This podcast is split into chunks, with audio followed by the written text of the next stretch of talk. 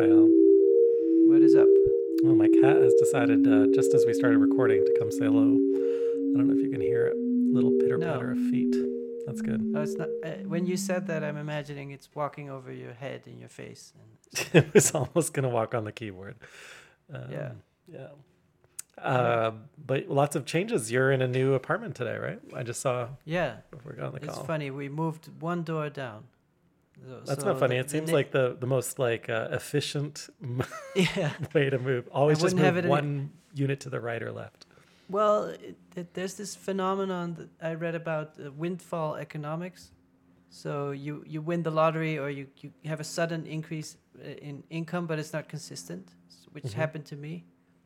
And then one of the things they said is don't buy an expensive house because then all of a sudden you have expenses that Mm. you aren't prepared for and all that shit. So we thought about all kinds of options, but the neighbors were leaving, and it's a really nice apartment, a little bit bigger than ours, and more windows, and so that's the move right now.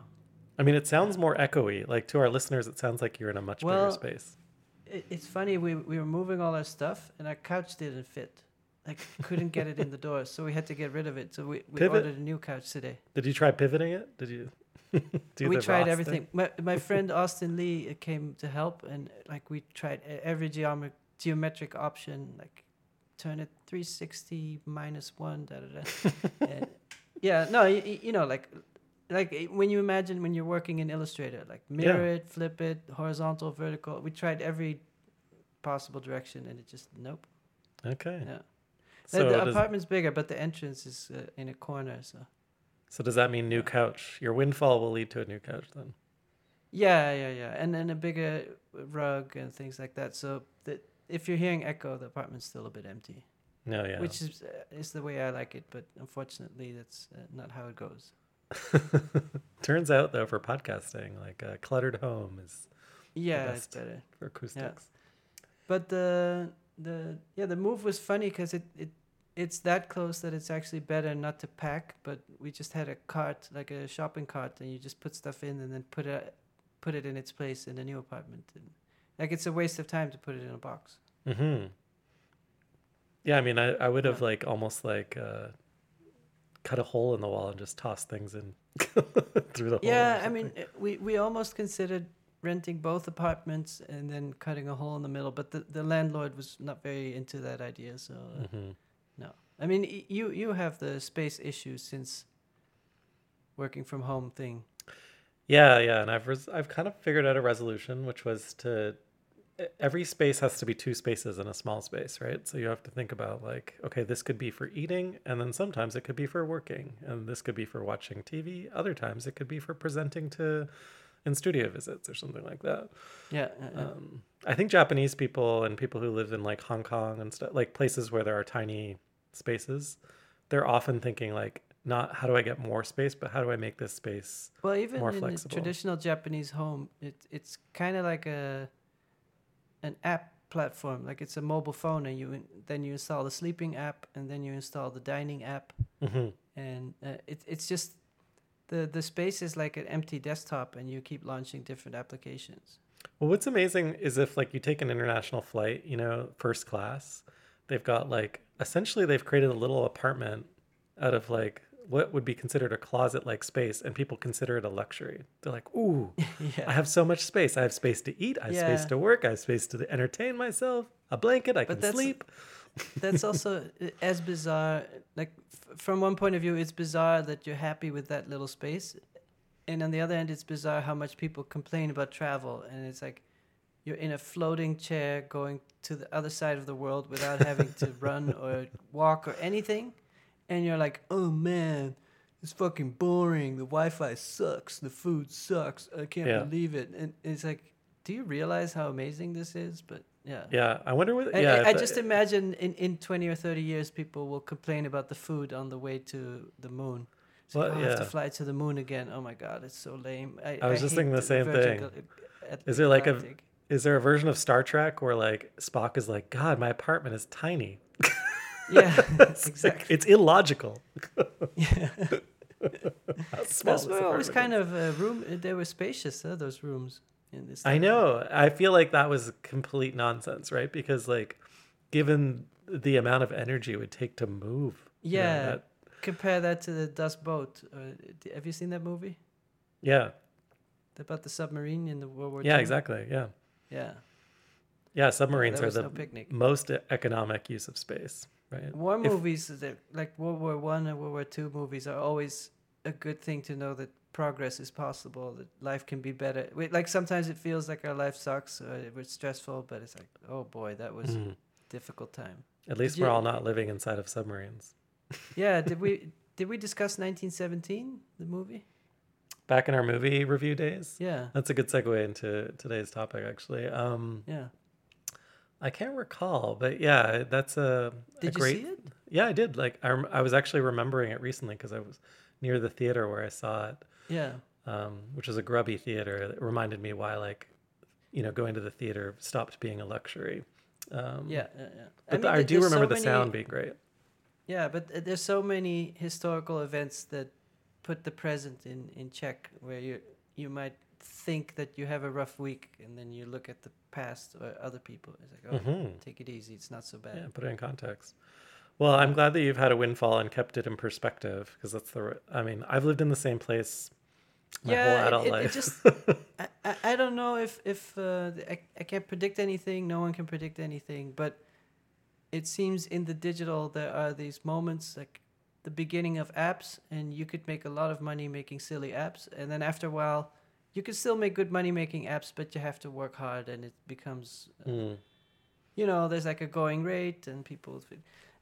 I, don't know. So it, it I d- NFTs yeah, I seemed a little bit the same, and so I see a future in it. Just, I, I see a great future, but not a win the lottery every week kind of future. Well, for a lot of people, living in New York is winning the lottery. It's like a, you know, it's already hard enough to make it there, right? If you make it in New yeah, York, or make you ha- first have to win the lottery to be able to go. Yeah, Yeah.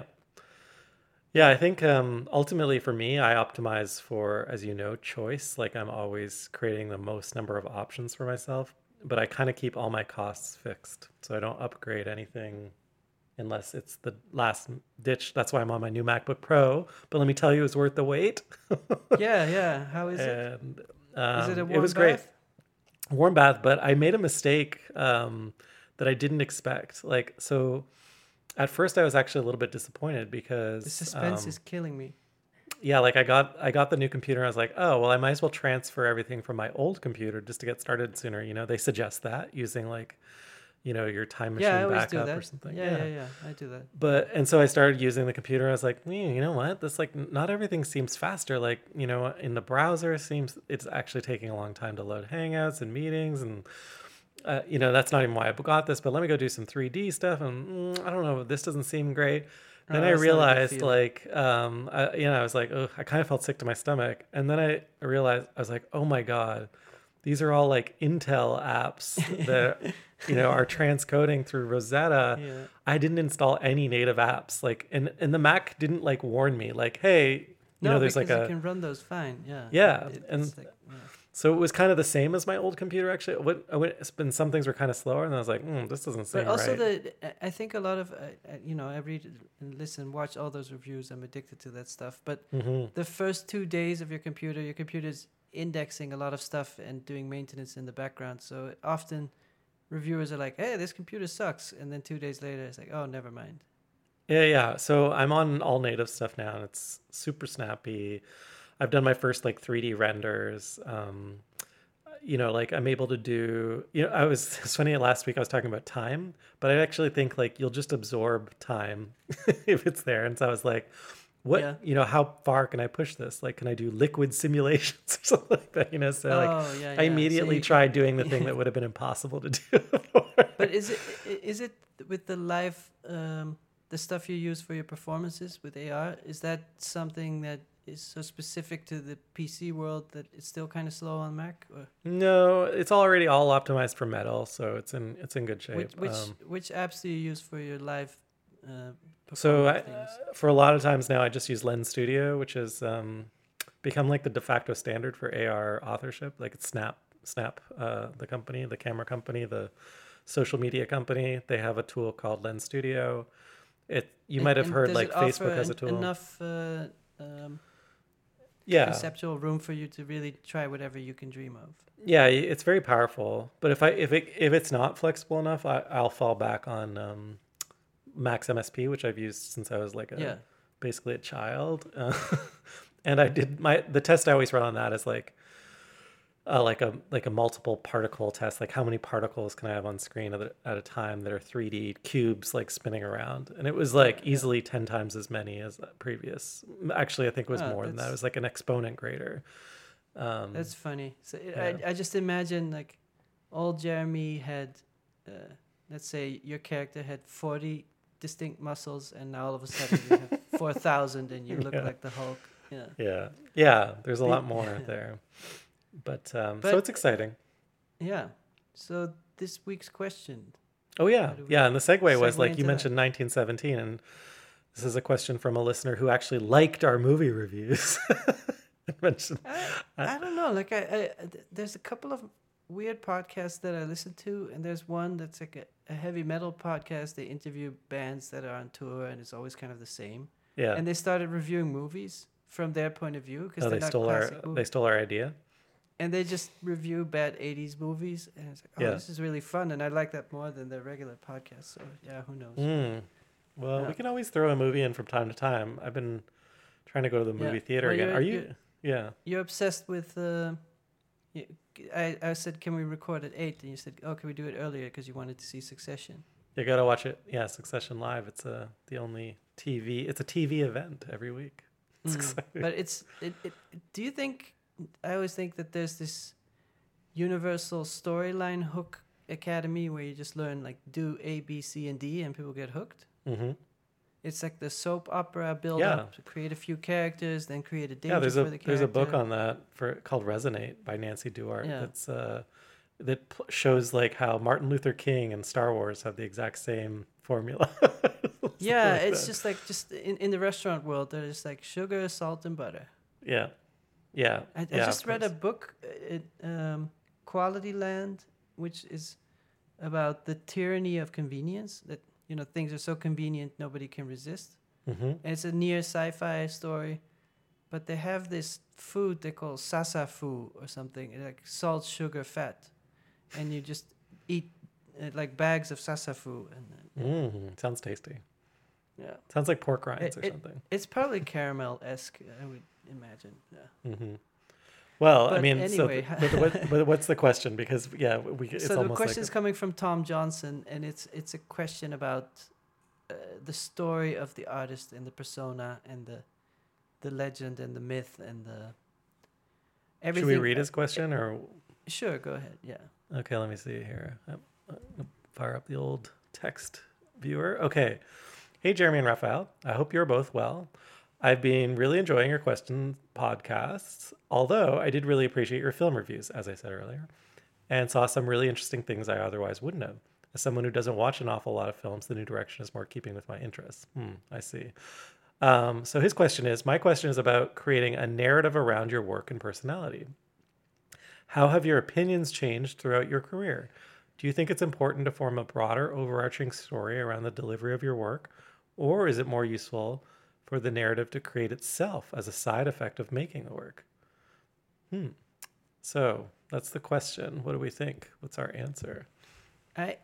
It's funny because if you had asked me when I was 20, 22 or 23, I was Mhm. always under the impression that art is 90% networking and 10% making. And as time went by, I really think it's the work itself and that we we think we have to build a story around it. But it might not be true and I have no idea. Hmm. But the work itself does tell a story usually. Yeah, but let, let's say I, I think especially when you when you're in a field that's very crowded, Yeah. maybe this this is always this uh, what Red Sea, Blue Sea or what, what is it Oh, the blue ocean strategy. Yeah. Red ocean and blue ocean. Yeah, but Mhm. so uh, uh, we were both in internet art, and it wasn't such a crowded space. But now you show up in NFT world, and it, it- all of a sudden there's money to be had, so everybody goes digital. hmm And it, it's funny. I'll I'll um, I've there, it was NFT week here in New York, so I met a lot of people, and I'm like, Again? yeah, Wasn't it last week too? uh, yeah, yeah, yeah, last week. But uh, and, and several people I met, and I'm like, yeah, I had this model of making art online and it's verified by the domain name and that made it sellable and nobody cares. It's like, okay, whatever. We're in the present. Who cares what you did for 20 years? So I, I feel like the art world is really all about like, well, this is the, the Mm. first person who put croissants on a painting. You know, Yeah. oh, this is the, the, the first person who put flip flops on their head. Mm-hmm. Um, Yeah, it's but I mean it exists in the corporate world too. Like you know Steve Jobs, the Yeah. legend, right? Like no, yeah, he but only I, ate I apples. feel like but I feel like um, in in in maybe it's the I don't know, but in NFT world it seems like that currency, like oh, I've been doing triangle paintings for Oh, forty yeah. years. yeah, It no doesn't matter. But what does matter is like, are you funny on Twitter? Mm, interesting. I mean, So that- probably I was. I think when we were talking about this on another occasion, I was like, I think that's how the '90s net artists feel about you and I. Like, you know, because we don't give them enough credit for building the well, infrastructure. I do that feel we- that a lot of the net artists, the early net artists, they were there first, and then they were like, okay, so I did it first, so now I don't ever have to make anything again. And they were just so I don't know if that's true. no, but a lot of them would make like one piece every ten years and be like, Yeah. hey, I'm a legend, you better respect me because I did this in 1995. Right, right, right. And some of them are prolific, but a lot of them like show up and be like, "Hey, I did ASCII animations in 1995." Yeah. And I'm, yeah, and in the meantime, uh, uh, No, I remember meeting you know, Carolee Schneemann, who's like, you know, um, rest in peace, was you know, legendary performance artist. But um, in most of the work that she did that was like very famous all happened in a period, you know, in the sixties. well, that's what I mean. early 70s, Yeah, yeah. exactly. But I, I don't I don't think there's anything wrong with that strategy. I think Mm-hmm. for a lot of artists, if they made their point and they made a certain work, it, it was very early and you can deduct deduct like oh no Mm. one did that i did it i can't make anything better than that so why would i make anything else It- i understand it but then you you can't expect people to stay uh, like applause No, no, it's a really interesting years. point because I think also it can work against you. Like Vito Acconci, Acconci famously, you know, made all this great video work. It's like the foundation of video art theory, basically. And then he was like, I'm done with the video thing. I've made my. And he moved on to architecture and he started doing these architecture sculptures. And no one ever wanted to talk to him about it. And he was very cranky about it right up until the day he died.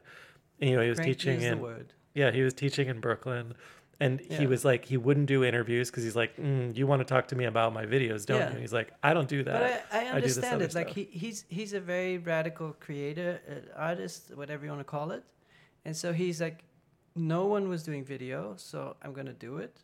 Mhm. And then 20 years later, the world catches up, and it's like, hey, that was really interesting. Can you make more of that? It's like, no, I already did it, Yeah, and and it's completely understandable. But I think one should accept the outcome of your attitude. So if you think I'm done with this format that everybody loves and now I'm going to go somewhere else, then there's a risk that people are not interested. It doesn't mean that every everything you do, every angle, you know, I made music with a friend, nobody cares. It's not like I'm going to say, "Oh, I'm going to stop doing everything else and only do music and expect everyone to love it." And hmm No, yeah, of course. I mean, I was, I think I've mentioned on the podcast many times, like, I started out doing video, and for a long time, people were still bummed that I wasn't doing more videos. But I'm like, mm, like the re- my research there kind of hit a, a- an upper limit, and it wasn't exciting for me anymore. And I'm not just going to do it because you like it. Um, it has to be enjoyable for me as well. And it was just getting less and less yeah. enjoyable. Yeah, the world changed. YouTube was different. Like, um, ultimately though what's funny is like uh, what we're dancing around here that i'm not sure we're acknowledging is both your and my case regardless of the media i think the style and i think if you can maybe style shouldn't be conflated with narrative but the or like the the theory that drives the work like well, you know we, we wrote, we're both pretty remarkably consistent in terms of our like I know, but it, it- Brand it- narrative. to me, to me, uh, for example, like when you're a little bit older and you want to keep up with music, and someone says, "Oh, there's this really new movement of analog synths combined with live glitch, whatever," and there's a genre, let's say, and Mhm. and and so there's a genre of like synth collectors that do remote uh, SoundCloud collaborations, whatever, and why I'm using the example of electronic music is because there's no lyrics, so you can't be like, oh, the, the it, this song is about that. It's it's very abstract. in some types of electronic music, yeah. Yeah, and Like so you go to Bandcamp or SoundCloud or Spotify, and there's maybe a supply of a thousand artists, let's say, hmm and you're 45 and you have kids and you're kind of busy and you want to know what's going on in your music and you want to have some music to, to drive to. And then you hear like, oh, you should listen to this guy because he had a USB port plugged, uh, uh, like surgically altered into his, the back of his neck, and it's like the mate, and then that stands out. Yeah. And so th- I think what a lot of artists have to accept is that everybody, someone said, never underestimate how little other people think of you. Yes. So it, it's it, thinking like, oh, I made this great work, everyone should know about it, and they should they should worship me. Um, so I don't know But if that I answers uh, the, the- question no, but at I think all, the point that you're I making feel like that I would- it yeah. seeing it from someone else's point of view and not your own. But sometimes it's actually just a matter of like reinforcing that you exist, right? And so it's like because the the tendency is for memory of anything, be it an apple or chair or a human being, to degrade over time as new information replaces the old, right? Like and we only hold on to certain memories, right? Certainly like we're not optimized to remember everyone we ever meet, which is why like you don't remember your best friend's like sister's baby's new baby's name, No. right? Like Yeah, we're not so you can't optimized ever remember other people's schedules. When people say, "Oh, I'm going on vacation in three months," you just Yeah. can't remember. and as you get older, of course, it gets worse. Um, but ultimately, like the brain is not optimized that way, and so you know you need to refresh. And this, like, it's really hard to talk about this topic without talking about corporate brand strategy, which is like, in I think you it know, it- applies. It's all human psychology. Yeah, because in that world, the corporation a long time ago was like, we have to act more like a person. Like, and in fact, we're going to call it, it's not brand, it's brand identity. And we need to have a founder story and we need a brand narrative. And we really need to reinforce that narrative continuously so that when you think of, when you think of like fast cars, you think Ferrari, right? And we're just going to keep saying the same thing. Yeah. But we're not even going to do that one year. We're going to do that over 25 years. And it's, It's, going to this weird thing. Like, why does Coca-Cola need to advertise? Everyone knows what it is, and still they do. Well, they they because they'll get they'll they will be forgotten. Like, Yeah. do you remember RC Cola?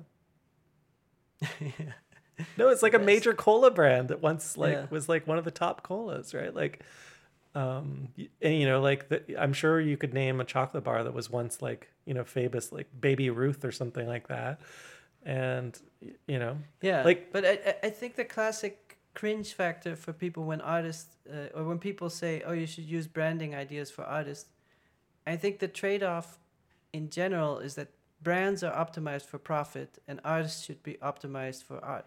it's so ridiculous though, like because Yeah, no, no, but I, I do think in my personal time, mhm.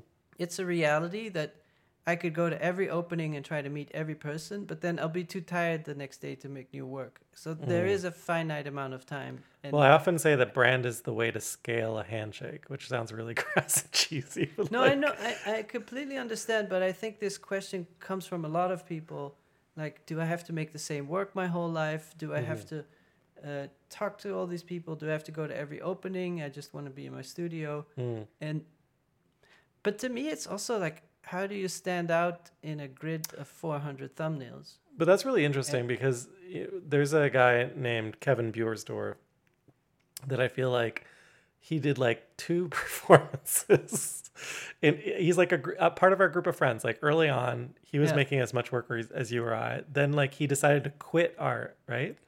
And yeah, he deleted all his websites. yeah, and there are examples of this in art history of other artists, and but he it's was just a quite fun prolific. example. Like he- was, he was acting in movies. He made albums, and then yeah he made but then he just like stopped and Yeah. but the act of stopping i think almost crystallized his greatness Yeah, And, like, there a was very narrow audience. I to think. that's Like, true it's true it's yeah, true but then I, I saw him like Olia Lialina made a play, and he was the main a- lead actor. It was amazing. Like, but of course, it, it's still a it's a talent li- it's a live thing, so it doesn't translate that well to recording. So it, it's it's this.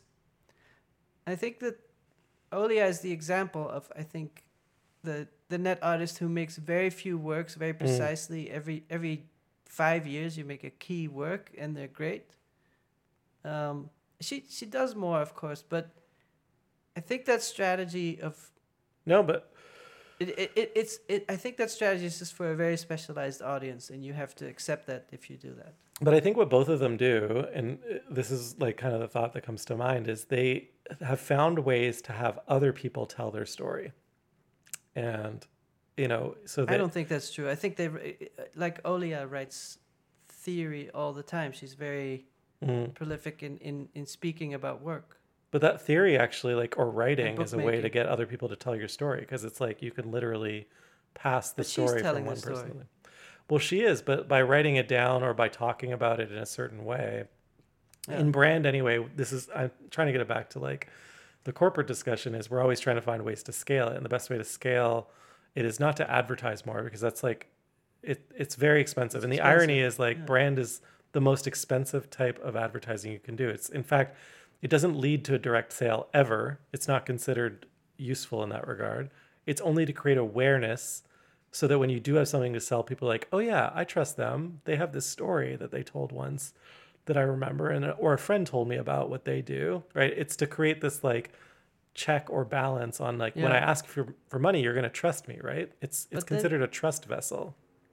it, it seems like the new cool thing in in uh, the modern world of technology products and connected products is to make a product that is so amazing it doesn't need advertising and Like a Tesla example. yeah tesla or like the google homepage like everyone just used it at the beginning because all the other search engines were cluttered Mhm. and so when you uh, when you offer something that's so much better you know like 10 times better for a tenth of the price um, it, it that seems i don't remember facebook advertising itself it just it just expanded by uh, being the product that it is But it did start You don't need a- advertising at uh, in the last few years. You don't want to know why, and this is maybe a, the point you're trying to make. it's just yeah They needed a counter narrative. So the the rule in PR and advertising is, especially when there's a disaster, is that's when you need to spend money because if you don't tell the story, someone else is going to tell it for you. And you know, if you're giving the impression in the world that your story is negative, the rule in advertising and in PR This is is get ahead of the story. and and why I bring up NFT is I- I don't know. You can quote me on this in 10 years, maybe I'm wrong, but it seems like this is a very big moment. Like I think Oh yeah. artists have always been taught by the art world be humble, be quiet, let other people speak about you, and maybe if you're lucky, they will put you in history and you will be safe, you'll be able to create freely the rest of your life. Like we'll choose a 100 people that can be as weird as they want Yeah. and everybody else is out. Yeah, just show up to these dinners and, and behave. Yeah, but but and, and show up to the dinner and just be quiet, be kind of charming, but let the gallerist or the curator promote you. And so that's all based on middle people. So there's there's the audience, there's the artist, and then the middle people will tell the truth and they will say, they are in and they are out. End of story. We decide. hmm And now we go to NFT world, and all of a sudden, you're in a grid with 500 artists, and then you have to somehow get artists to you. And maybe those middle people will become just as powerful and also take 50% instead of 10%. And hmm but the whole idea that artists have to s- start talking to the audience directly, they've been conditioned for 200 Oh, to not years do that. to not do that because it's very uncool. Like Yeah. the art world, you're supposed to be like, oh, I just drink Evian water and stare into the sky, and like Yeah. I would never talk to regular people. To be difficult, yeah, is actually Yeah, like part of so- the myth. hmm Yeah, and I think this sort of programmer mindset of the NFT world of debugging and reviewing and talking to each other, making things better, it's the opposite of the sort of cool, academic, snarky art world. hmm Um, and so th- this this narrative storytelling thing, I think it's it's a it's a very relevant question because the if the artists are naked out on their own but in front of the audience instead of being protected by a, a layer of middle people. no, I think you're right. I mean, I used to joke. I'm saying middle people, not little people. No, no, yeah, I get it. I mean, I used to joke that the art world is the only world where the customer is always wrong, you know, and that was like the way Exactly. That's the way it was built. Yeah. Maybe fashion as well, but like uh, it's built on this complex uh, gatekeeping principle that if it was popular, it'd be worth less, right? Because there's a Yeah, certain yeah, yeah, yeah. yeah. and and Um, but but back to electronic music like i remember you know I, I wasn't so into electronic music and people would play playlists people would play wow that's a difficult sentence mhm. people would play playlists of different kinds of electronic music and you're listening and you're like hey this sounds good. Who's this? Oh that's Aphex Twin. And then like five different tracks and like, oh this is cool. Who's this? Oh that's another name but it's also Aphex Twin. Okay. And so there was no marketing. It was just the music stands out but then he does have a whole spiel of never doing an interview and creating stories that he lives Richard in D. James. submarine. Yeah, and, and so he, he does feed weird things into the world, but I don't even know if it's necessary. It's still to me it just stood out aesthetically. Like you could just hear like oh these compositions are yeah. there's there's more feeling in them without resorting to cliches or whatever you want to call it, but they just stand out. And Well, there, that's he was the also question. I, yeah. yeah, But but, he- the question is like, is the work if the work is really great, does it need marketing? Well, I mean, I, I'll say this: like, there's a book called Zag. It's another brand marketer's book. And I apologize, I've read a lot of these things. Like, but um, they talk about this concept of a parade, and if there's, you know, so sometimes you don't have to tell the story; others will tell it for you, or maybe they're already telling the story. And so that's the concept of a parade. Like everyone is excited about this thing. Like let's take NFTs or something as an example. The parade is passing by. Now you have an option. You can either follow that parade and say like I'm with them, or you can kind of go another way. Um, or you could get in front of the parade and say, "Uh, not only am I with them, I'm leading them. Yeah. And so, um, you know, I would argue someone like Richard D. James, or at the time like Squarepusher and different groups like that, they became the leaders of a parade that was already happening. There was an underground of music and experimentation happening. Yeah, since the 40s or the 30s Yeah. or whenever people started playing with electronic music. and they didn't Yeah. even all they aesthetically performed at a higher level. I wouldn't argue with that, but I think Richard D. James was also like kind of masterful in terms of getting his work aligned with certain music video directors and like being in the right place at the right festivals so that his name looked like it was in front of the parade, right? Like Yeah, yeah. and so but that's also the thing where where the- the the best movie directors want to make some music videos, but only for the best songs, and then they'll listen to a number of offerings from a re- record company, and they hear the A- Aphex Twin Window Licker, and they're like, "Oh, that's Yeah. the song I want to direct." Yeah, Uh, that's that's the song that I'll do my best for the treatment. That's the song where I'll make an effort to do it at a lower rate or whatever. Like, I, you know, it's like, Yeah. oh, I got to be part of this. But no doubt, like they're leveraging. There's also a certain amount of leveraging on the like. Um, Well- it's like a co-brand or partnership. What's called a like in The- in the thing- computers we call it like, or in like software we call them like strategic partnerships. Yeah, the, and the- these the strategic thing- partnerships b- grow both brands. Yeah. Sorry, I got a little too excited. no, no. No. I know. No, keep going. Sorry, the- I just wanted to finish that The, the thing that is, is really key to me, this whole podcast, because I do see this as an educational tool, but I just, the whole problem I have with teaching is I don't want to give a method and say, do A, B, C, and D, and you'll have success. It just doesn't work. It's different for everyone. And I do you gotta do, you gotta do a Gucci collab, Raf. You gotta do a Gucci. Yeah. yeah. And so I don't know. It, it seems like if you just focus on the work, everything will work out. But I don't know if that's true. But I do. I do. I, th- I think fundamentally you're making so that in, you know in terms of the question, does it is it a reverse engineering process or is it projected forward?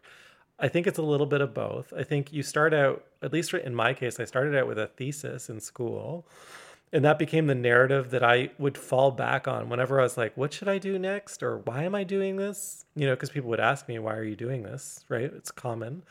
And then I'd be like, oh, right, like this is where I started. This is how I got here. But I would review it and revise it, uh, which I've done many times. Like we all give artist talks, right? You give artist talks, I give artist talks. You get the question like, how'd you get started? How'd you get here? Um, and or you you or you just put that forward because you know that's the number one question. And ultimately, I, I usually begin, yeah, with why I started with the internet. And, yeah. yeah yeah you your origin story and that's true for most companies as well like there's a series of events that you know precipitated you acting in a certain way and it might have started at childbirth i don't know but like the the truth is if you're doing things right, you're not doing them like anyone else, right? And uh, and people are interested in that story because they want to understand like how did this come to be in a world of normal? How does abnormal exist, right? Like how does this different thing mm-hmm. exist? And so I don't know, but I tell that story. I've revised that story probably thousands of times now. Like I gave an artist talk last week and it was like, you know, V, you know, I don't know how many times I've given it, but maybe like 700 times. And every time I tell it, I tell it a little bit differently. Like I'm always trying out like slightly different angles. I've written about it. I've written several essays. I've written them. Sli- I, I did an update to my like thesis uh, just last year. Um, and yeah. I found it a very useful exercise in terms of just grounding myself in reality like the this is my lived experience it's true it means yeah. something it's valuable to me and um, i don't care if anyone but else likes it to be honest with you it's it's also interesting i think it's true for both of us now that we used to have this narrative that was unique it's like hey I, am doing art with webcams and people oh, yeah. whoa that sounds crazy i've never heard of that and yeah. then i would always say like hey i put art in domain names and, and nobody does that wow that's crazy you sell art online and now it's like, I'm an NFT artist. Okay. Yeah. or you I don't like, know how long AR that'll last though, because like, you have yeah, to like my, my like little you nephew said, too. Yeah. Yeah, but like you said earlier, you have to stand out in a sea of NFT artists now. So how you yeah. know how are you going to stand out? I mean, yeah, I noticed exactly. that like um Hic et Nunc went down. It's no longer in existence, right? This guy Raphael, he's like, I've had it. I'm out. Um, yeah. One of our listeners sent us like an amazing transcript of the meeting that transpired right after that. Oh, I haven't um, seen that yet. Oh yeah, yeah. I'll send it to you after this. Maybe we'll talk about it next episode in detail. Yeah, that's good. But in this in these meeting minutes, there's like all the narrative of how, you know, Hen came to be, you know, why it's dissolving, what we need to do next, and like and all the per and there's there's like and what about you know there are different personalities and the personality step forward like one's called Mumu or something like that they're all like they're all telling stories about like I there's one point in the minutes that's brilliant where the guy's like I just need it to be known, like for the record, that this is what happened. They must remember. it must be yeah. remembered. So there, I wouldn't, I wouldn't kid ourselves into thinking that like NFTs are ahistorical because I think that there's tons of historical precedents. We've even yeah. tried to talk about it on this podcast, like and, you know, folks like Billy Rennekamp who were doing stuff really early on, or Casey Rice, uh, Reas, uh, um, Harm van der Dorpel, Harm van yeah. Dorpel, yeah, all these people, like yeah, exactly with they were doing experiments and playing with but this before it was one popular. of the things that's that's interesting is um, the, the, the general narrative of art is who did what first, and then you follow this timeline. Mm-hmm. So uh, you know, oh, uh, I, I art is about human connections. Let's start relational aesthetics, and uh, oh, let's remove the object. Let's call it conceptual art. And oh, let, uh, I'm looking at the sunrise, and uh, I'll yeah. make it impressionism. And I was the first to do haystacks and whatever. But it, it, what's interesting is that, at end of the day, you could also have the really innocent viewing of work without a narrative, and maybe that's the one thing that art makes art different from all the other forms of culture. Mm-hmm. I don't know if that's true, but the, there's a purity to me of just seeing a work without knowing anything, no metadata, no director's yeah. comments. You're kind of talking nothing. about like you know you hear a song you know at the mall and you're yeah. like, oh that's beautiful i mean i wouldn't yeah. them all and but, yeah. and and you see a sketch in a, a on instagram or you see a, mm-hmm. a, a, a, little interstitial on mtv in the 80s and you're like whoa what's that and there's no context no narrative and it's gone and sort of that the, the privilege of seeing work without knowing where it's coming from and that there's something about that too so i think you know there's there, there's tons of artists who will have secret identities, especially in electronic music, because they want the work to be separate from their own persona. Yeah. So they're, oh, I'm gonna make this album and I'm not gonna tell anyone who made it, and then people will start gossiping. Oh, it sounds like he used this synth, and it's probably this guy, and oh no, it's that woman. And so, I think there's something about viewing work without narrative that is very interesting. Like I like going to the theater, seeing movies without knowing too much about them, and then maybe afterwards you start digging into the narrative. And, and not the uh, narrative, you know what I mean, but into the metadata. So, yeah. No, but there's something like about the sublime, or like there's, you know, you're kind of referring to some kind of aesthetic, spiritual, Yeah, yeah. you know, connection that you might have. We've talked about that previously in regards to music on the podcast and art that transcends all context and Yeah, Harm Harm van der Dorpel had this great tweet. Uh, Music is the meaning of life. I thought that was good. yeah, that it's beyond like calculation or measurement, I think is Yeah, and that, I know that, yeah. yeah. It, There- there's something like if, I think Fifty Cent or Jay Z. They're very good at self branding, and I think Fifty Cent had this whole thing where he was shot nine times and he has a scar on his face from a bullet passing through his cheek or something like that. Mhm. And you know that that's an easy sell then to say like, oh, this guy is for real. He lived the life that he's rapping about. It's not just acting. And then your attention, like, oh, I should listen to this more closely, and it makes more sense. And Well, also, I think Um, it's like humbling, you know, in all of these Yeah. cases, there's like a kind of, you're Yeah, in the presence of something that you can't May- fully understand. what I'm maybe what I'm trying to say is that the narrative is often there to tell you that the artist is very dedicated. That Mhm. it's not a hobby. Like you, you won't be disappointed. They're in this for life. That they will never, you know. No, you're making a really good point. You're that, making a good that's point. the point with with Vi- Vito Acconci or other artists. Like I think artists, I think the audience and the collectors want to be sure. Like, are you in this for life? I think that is particularly with art. I think that's very important. I remember my gallerist, like the first gallerist I had, the only one maybe. Well, there have been a few bad stories, but like they were, they're like sat me down one time and they're like, "But Jeremy, are you gonna keep doing this? Like, or is this just like a passing, you know, Well, curiosity you're, or fad?" you're you have multiple talents and you are able to function in the corporate world and that security of course is, is very useful and, and comforting Mm. and that takes away time from your art practice so of course then people are like well what's going to be your focus Yeah, it's like they a- like they ask jack dorsey is, is the ceo of square and twitter at the same time and you're like Yeah. well what's really important Yeah, I think though that um, it was also a question of commitment, you know, and I and you're right. Yeah, like I have multiple commitments. Ultimately, like I recognize that it's that's actually not very rare, and we shouldn't we should dispel the rumor that it is rare because a lot of people work multiple jobs just to make a living, right? Like artists are extremely precarious, and the art schools have a responsibility to like help them manage their their labor and their like life so that they can survive. And like we've talked about that on the podcast before. Mm-hmm. But ultimately like the narrative that you're referring to that and i do think it's a good point is the pursuit of practice or research not for any not as a means to an almost as a means to an end actually. Like that the very research itself like the trying to find um the unfindable like this is what i'm talking about when i talk about humility too and i think of the sublime. It's like the outer limits of our ability to understand are at, at stake right? And so yeah. it's not like you could tell that story in advance.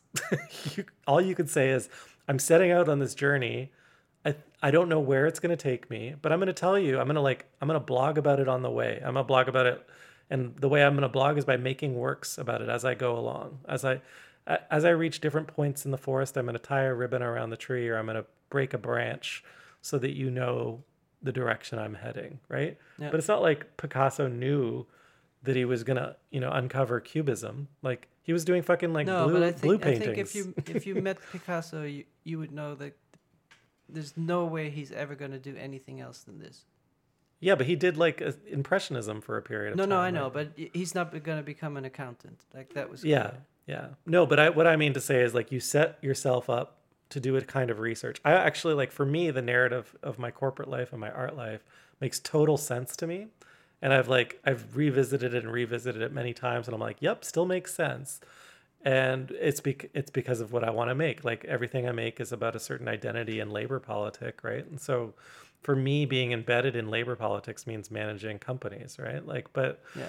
you know, for someone else, it might mean like taking strolls on the beach, right? Like that's where their research takes them. Like they Yeah, have to yeah. find unique stones or something.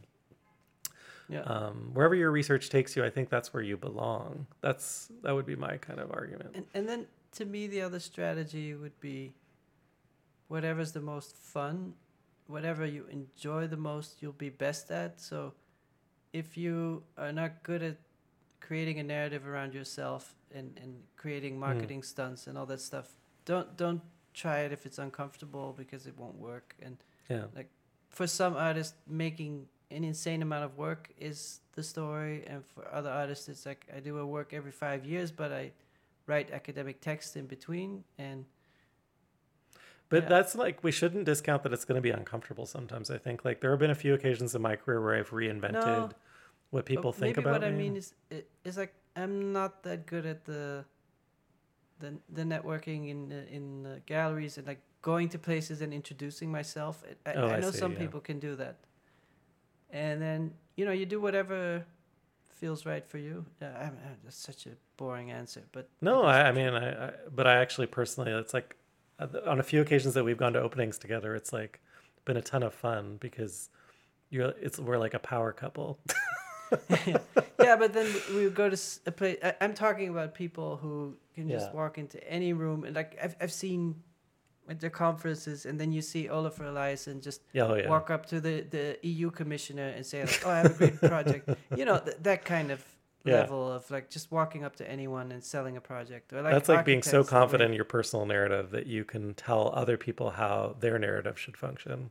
yeah, yeah, yeah. Like like I saw Bjarke Ingels do his thing and, and like just walk up to people and be like, "Oh yeah, we're gonna change the world. Come with me." And yeah, Yeah, that's interesting. So, you know, that's the type of personality that is speculating on a future that doesn't exist. That's saying, this is what I think we all need to strive for. This is the this is the future uh, narrative for everyone.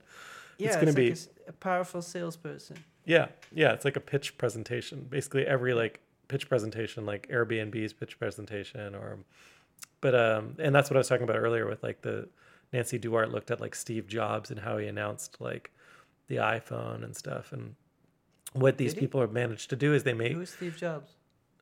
who's Steve Jobs? oh, sorry. Never sorry. heard of him. He was Yeah, yeah, yeah. yeah. Yeah, well, maybe Björk Björk No, there's the whole thing with Steve Jobs where he kind of erased uh, Steve Wozniak from history, and he's like, "I invented everything."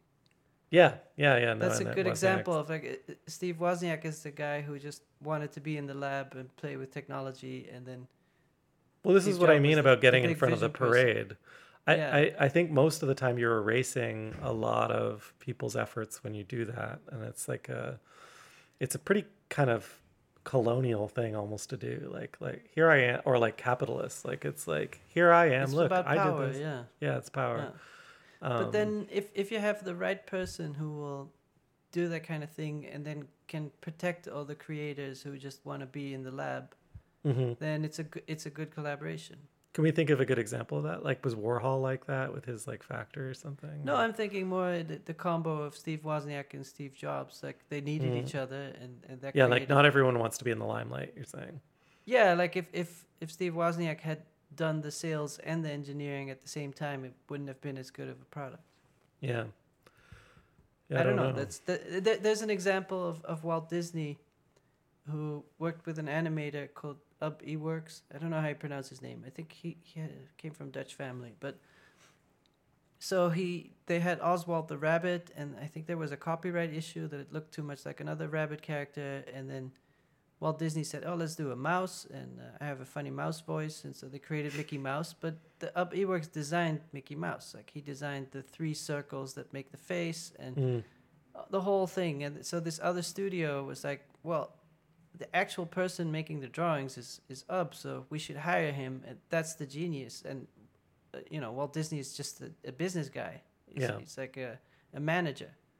And so they they offered up a, a lucrative contract, and I think he made a frog character and went out on his own.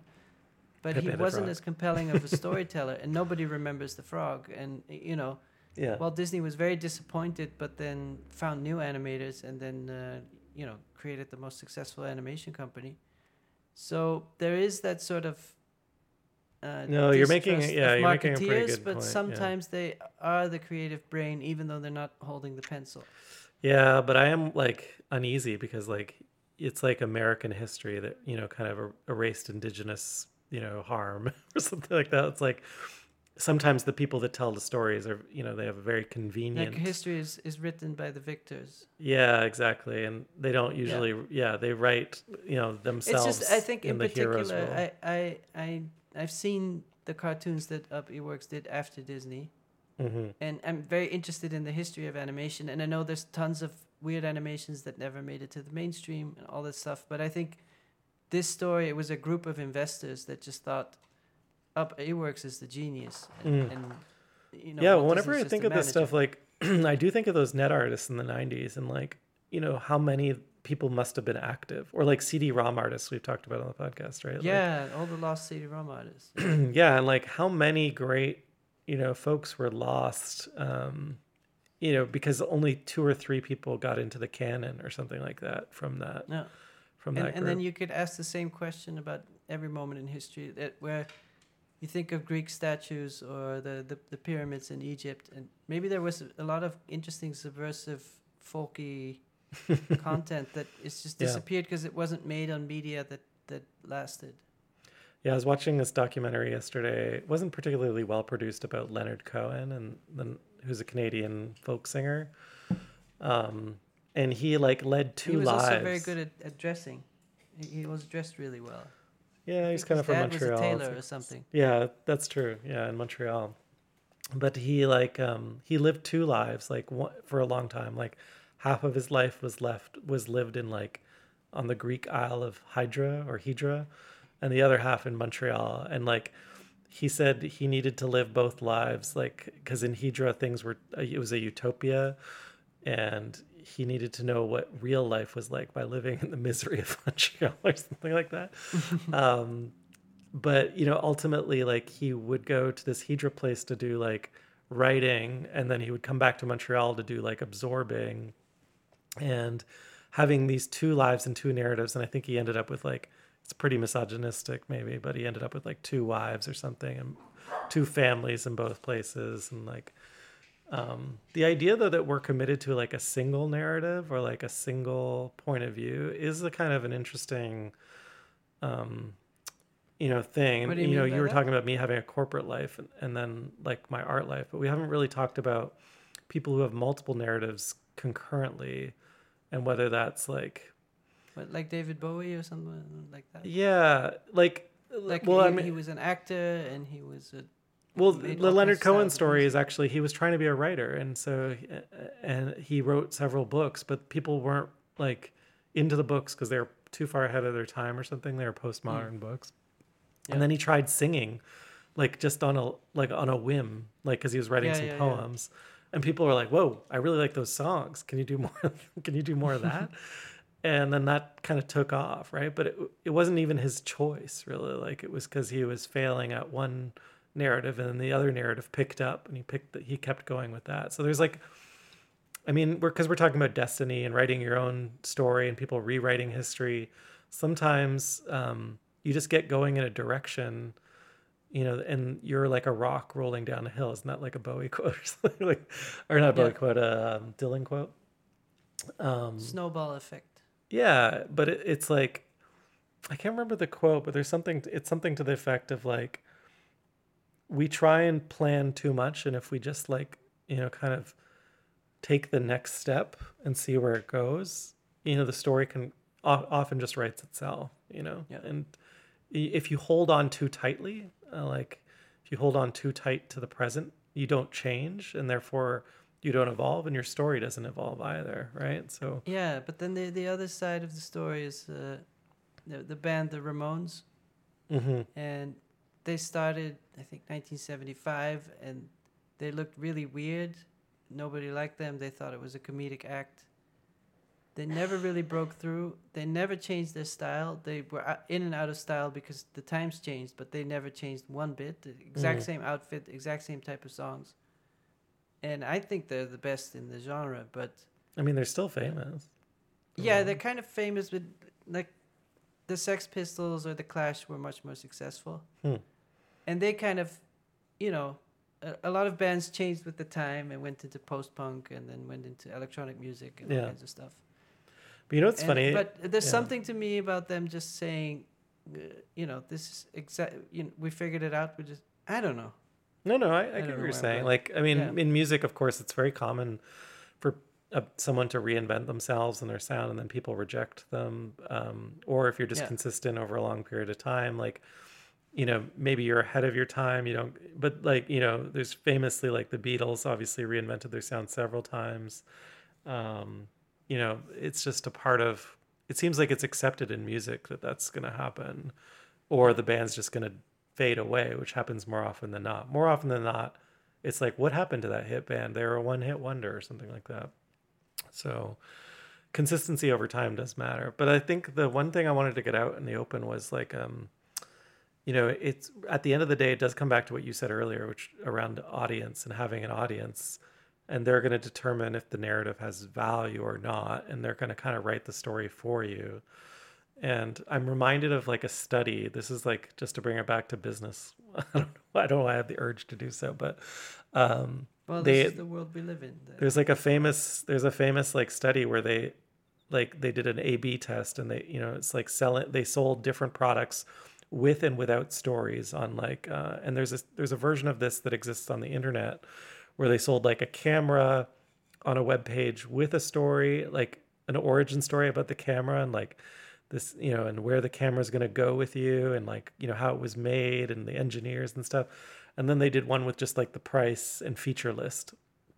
And they were able to charge i think it was like 30 or 40% more maybe it was more than that for the camera with the story and the camera with the story sold better at a higher price yeah. um Well, So that's that's yeah. to me exactly where the story makes a lot of sense and it works, but there's also something about it takes away from the product itself, and, I'm saying product in the sense of the invention or the creation. mhm. And so for me as a viewer, I really enjoy seeing work. Like imagine, I think abstract painting is a good example because the, there's not a clear narrative in the work itself. And imagine often when you go into the gallery, it's like, well, actually, it's not what you think it is. This artist is actually 200 years old. I don't know how, but they survived. And uh, he's been eating spinach every day for every day, and that's why it's green yeah yeah yeah whatever.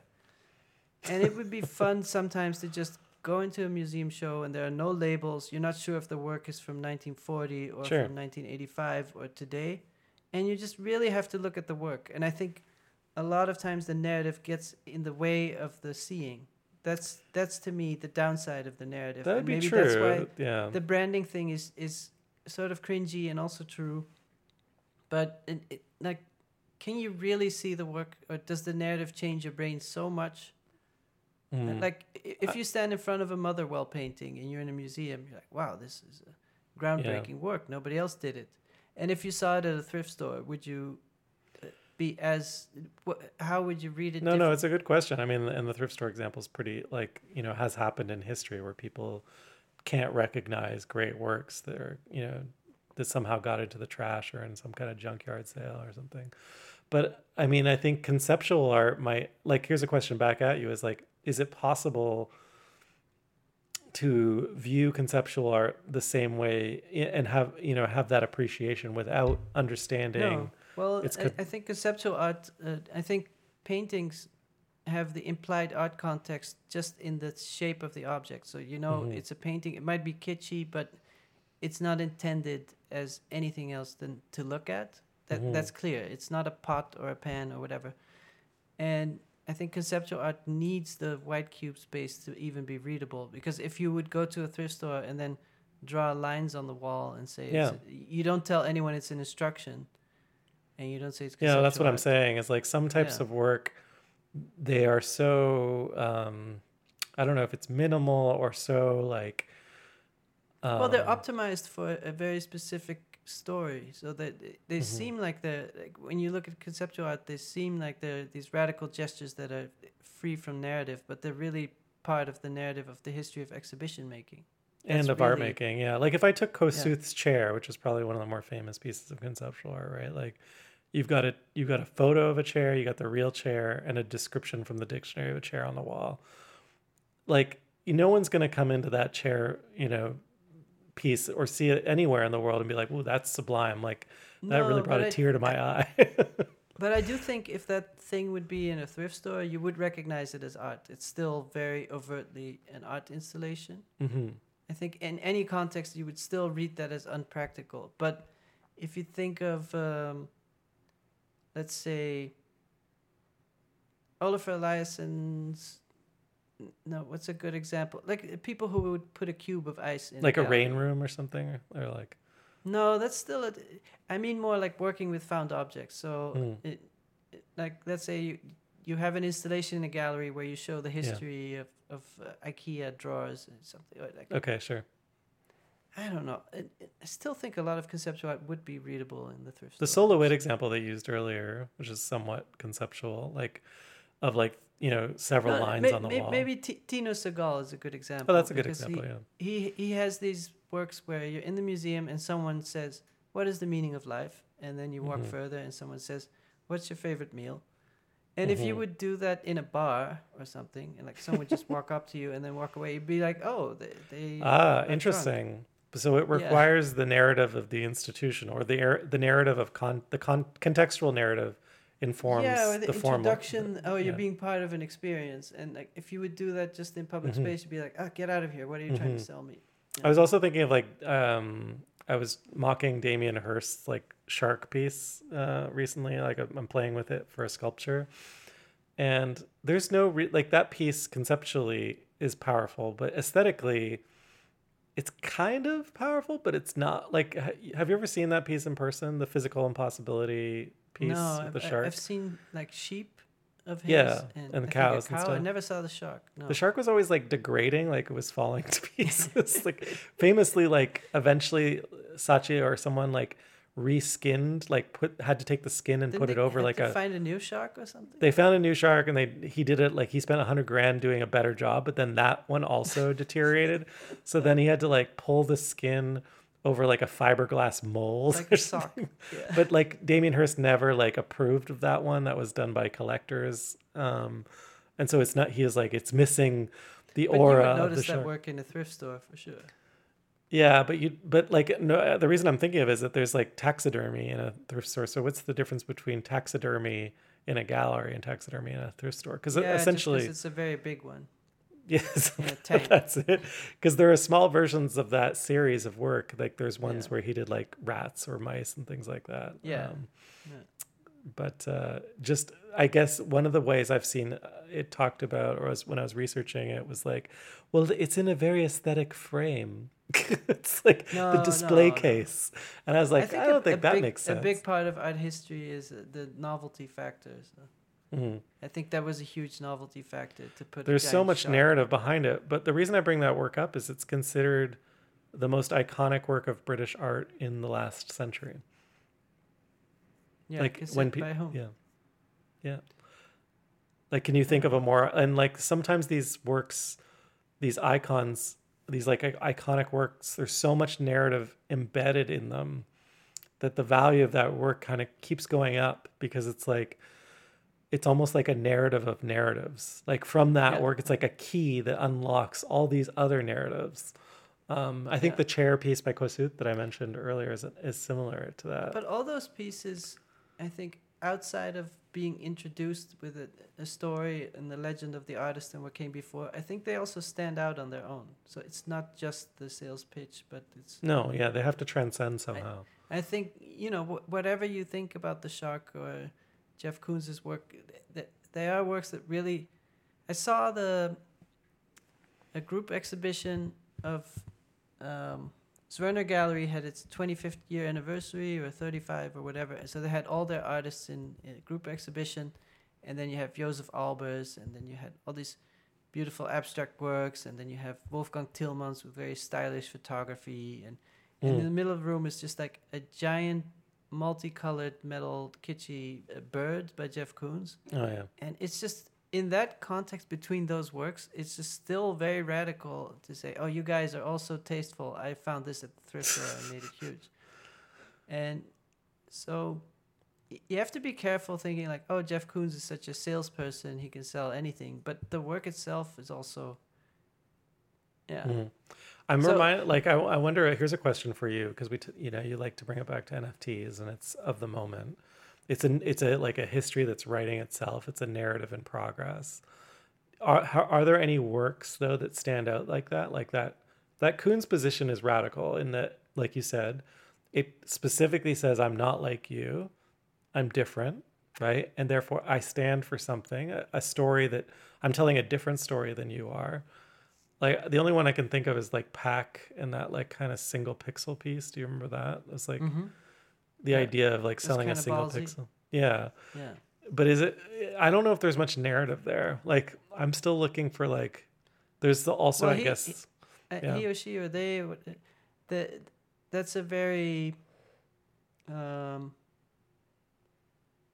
their persona online is, is like a magician. It's like, oh, we're gonna reveal something. It, it, it has a lot of that sneaker culture of like something is coming, something epic is coming, but you don't know what. And yeah.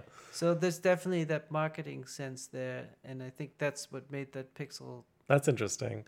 You uh, Possible, like almost like an argument you we might make is that like with drops and and all of this, you know, kind of NFT culture, the narrative has become it's like a pre-narrative, like the hype narrative that precedes the work is more important than the narrative afterward. If if you remember in the net art world, there was this domain name uh, hell.com. hmm yeah, do you I remember that whole story and this club of people that they were so early with domain names that they had hell.com and i remember seeing that website and it reminds me of the tone of voice of, of Pak on uh, twitter and so i remember going to hell.com and it said this is not a website. This is a state of mind. And and they, they had so many promises that they never delivered on that it you know when you start saying it's that Tenacious D. This was the greatest song of all time. It's not actually this song. I'm describing the song. It, it It's- was yeah. greater than what I'm actually writing. It's the lack And of it's the mystery that's the narrative. Like It's the- it's like you send a kid to go fishing with their uncle, and there's like, oh, my uncle caught a fish. It was bigger than the twin towers. It was bigger than the pyramids. It was Mhm. bigger, and then you see the photo, and it's not that big of a fish. It kind of reminds me of Banksy or something, though. If I'm like, uh, you know, it's all it lump, Well, it's all lumped.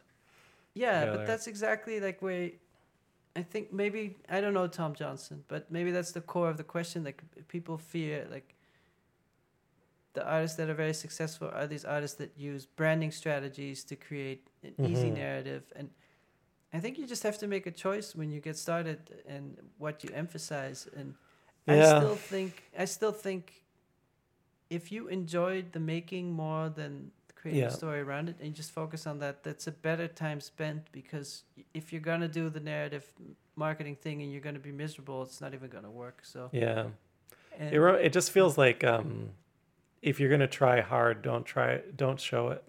like don't don't like Mm. work hard to try, like you know, looking like you're trying hard. Um, because what is it like? It kind of feels pose like a poser move or something like that.